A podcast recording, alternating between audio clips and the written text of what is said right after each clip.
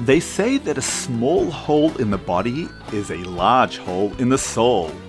Welcome to the Transformative Daf. My name is Rabbi Daniel Friedman. Today we are on page 19 of Tractate Kiddushin, and we learn why in our tradition our bodies are considered so holy. Welcome to the Transformative Daf, and thank you for being my chavrusa today. I like to begin with a story. Ruvain was desperate. He'd lost his job and his savings were completely depleted. How would he put food on the table for his dear family? He was willing to do anything. He decides to pay Shimon a visit. Ruvain, Sir, I'm here to ask you for a loan. Shimon, Of course. How much would you like to borrow? Ruvain, I'm asking for a $100,000 to start a business. Shimon, That's a hefty sum. What if you don't have the money to pay me back? Ruvain, I promise you, I'll pay back the money I owe you. I'll tell you what, if I don't repay you within six months, you can lock me up until someone steps up to pay the money owing to you. Shimon, fine, I accept that condition. Six months later, Shimon summons Reuven asking for his money. Downtrodden, Reuven explains that his business failed and he doesn't have the money to repay the loan right now. So I'm locking you up and incarcerating you in my dungeon then, Shimon responds. That's what we agreed. You can't do that, exclaims Reuven. I was just exaggerating. You have no right to imprison me. Unable to resolve their conflict, they head off to the Rivash for a halachic decision. When a man and woman get married, there are certain minimum expectations he must provide for her. Today's daf discusses a case where the man stipulated that he would not provide those essentials. Is the betrothal still valid? Let's look at the Gemara.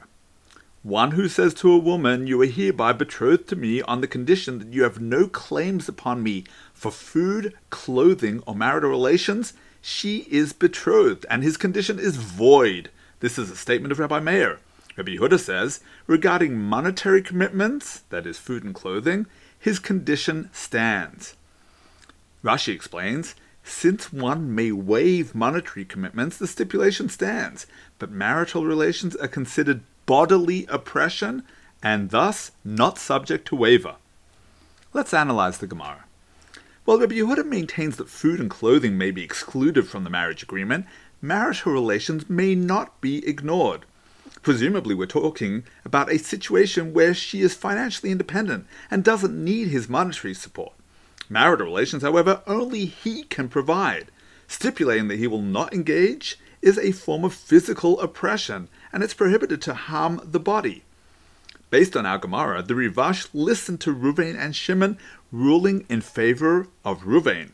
When he took out the loan, even if he had meant his stipulation seriously, it was invalid. For a person has no right to agree to harm his body, and imprisonment is a form of bodily persecution. In fact, continued the Rivash, even if Ruvain would give Shimon permission to slap him in the face, it would be forbidden because we do not own the right to harm our bodies. Just think of the practical implications of that ruling. One must think twice before engaging in certain full contact sports where bodily harm is inevitable. It's forbidden to harm another human being physically, even if he is granted permission. Judaism attributes unparalleled significance and value to the human body. A principle of our faith is belief in the resurrection. When Mashiach comes, all the souls will return to their bodies. Why? Because it would be unjust to reward only the souls in heaven. They didn't do mitzvahs on their own. It's a partnership between your soul and your body. A soul can't put on tefillin or accompany a senior citizen across a busy street. They served God together and both must be rewarded. That's why harming the body is so egregious. The body is the vehicle for your heavenly service. If the body isn't operating at peak capacity, then the soul is unable to maximize its potential. A classic Hasidic aphorism says, A small hole in the body is a large hole in the soul. How does that work? I was 47 years old when I sustained my first ever sports injury. Growing up, I'd participated in every extreme sport from rollerblading on the halfpipe to skiing and snowboarding to canyoneering, skydiving, and hang gliding. And thank God, no problems ever. Then one day it was winter break and we took the kids to a roller skating rink. Everyone was having a splendid time when suddenly the wheel snapped off my skate and I came tumbling down.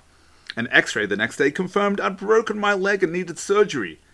Now, in the big scheme of life's ups and downs, it was a minor hassle. Yes, it hurt, but being confined to the house in a wheelchair was more of an inconvenience than anything else. Well, that's what my rational mind decided, at least. Meanwhile, my soul was crying out for the mitzvahs it couldn't perform. For several weeks, I didn't daven with a minyan. We didn't invite guests for Shabbos. I was unable to video and send out the daily transformative daf messages, meaning many people weren't learning Torah. It was all well and good for me to shrug it off and deposit it in the That's Life folder, but my mitzvah performance was seriously curtailed by the accident. It might not have been that big a deal to physical me, but spiritual me was suffering in a major way. That's the meaning of a small hole in the body is a large hole in the soul. As I sat by the side of the rink with a bag of ice on my leg, my wife Batya said, Did you notice that we were the only adults in the rink? I did. But my attitude was, Boy, what a good dad I am. Here on the rink enjoying this activity with my kids, I can't believe all those other parents sitting by the side engrossed in their smartphones. Looking back, I'm not sure anymore that I was the cleverest adult in the room. When I was able to start getting around on crutches, I heard countless stories of folks who had broken bones and couldn't work or travel for weeks or months. They swore they would never engage in the kinds of activities that led to their accidents. They had a point. I'm pretty sure that incident will end up being etched into history as my final time on skates, or for that matter, engaged in any physically risky activity. I love that kind of thing, but it's just not worth it. In addition to the repercussions for work and travel, I cry for all the mitzvahs I missed out on because of a silly little skating accident.